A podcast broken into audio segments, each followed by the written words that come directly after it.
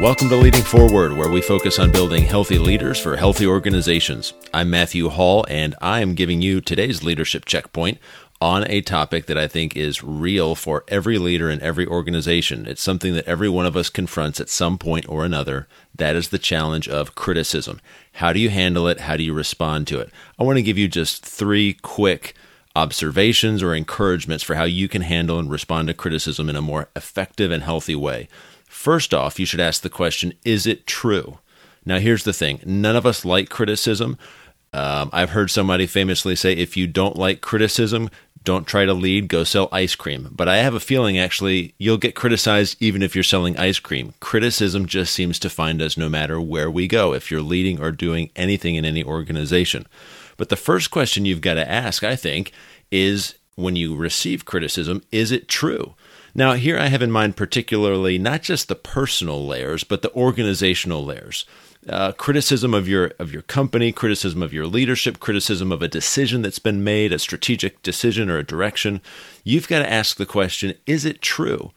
That requires, of course, setting aside your ego, because obviously, let's be honest, we are as leaders very much invested in the decisions that we have made. We are invested in the personnel we've brought on, the teams we've built, the direction we've charted.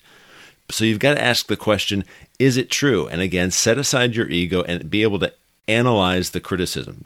Take it apart and figure out with some self awareness is there anything true here that I need to hear and receive? The second is just as important, though, I think, and it goes with it. It balances it out. I think you also have to consider the source. Where's this criticism coming from? Is it coming from someone, frankly, or an organization, or a consultant, or someone in your life or in the organizational orbit of your life? Is it someone that you trust? Does this person have credibility? We got to be honest about this, really. I mean, there are just voices that don't have credibility and you shouldn't pay any attention to. I know that may sound countercultural, it may even sound insensitive, but it's just reality. The most egregious example I know of of this is social media. There's a lot of good that can come on social media, but most of the time, the criticism that you will get as a leader about your organization, whether it's from outside or inside, frankly, on social media is people who have very little invested. They're not stakeholders in your organization, and they they're just taking shots. So you got to ask the question: Where's this coming from? Is it somebody that is trustworthy, somebody who has credibility? And if it, and if they do, you need to pay attention to it. You need to take it seriously and take a good measure of whether what you need to learn from it. But if it's not, just dismiss it and move on.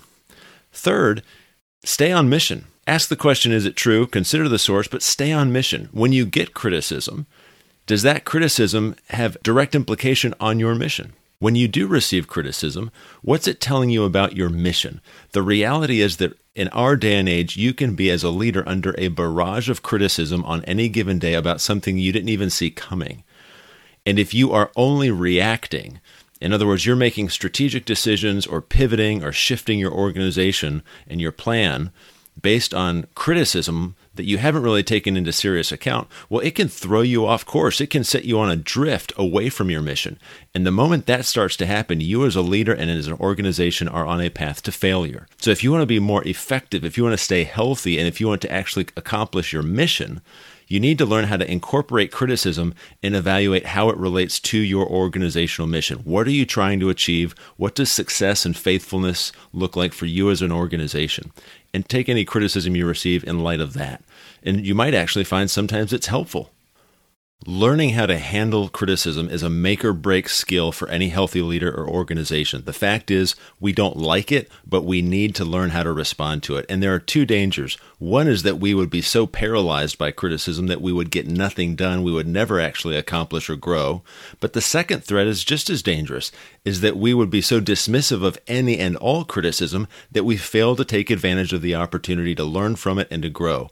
But if you can learn and develop the skill as a leader of receiving criticism, analyzing it, taking it apart, and setting your ego aside, you will have a tremendous advantage in your leadership for your organization.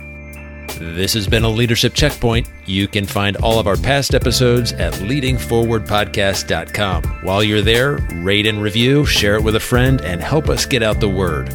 I'm Matthew Hall. I'll see you next time.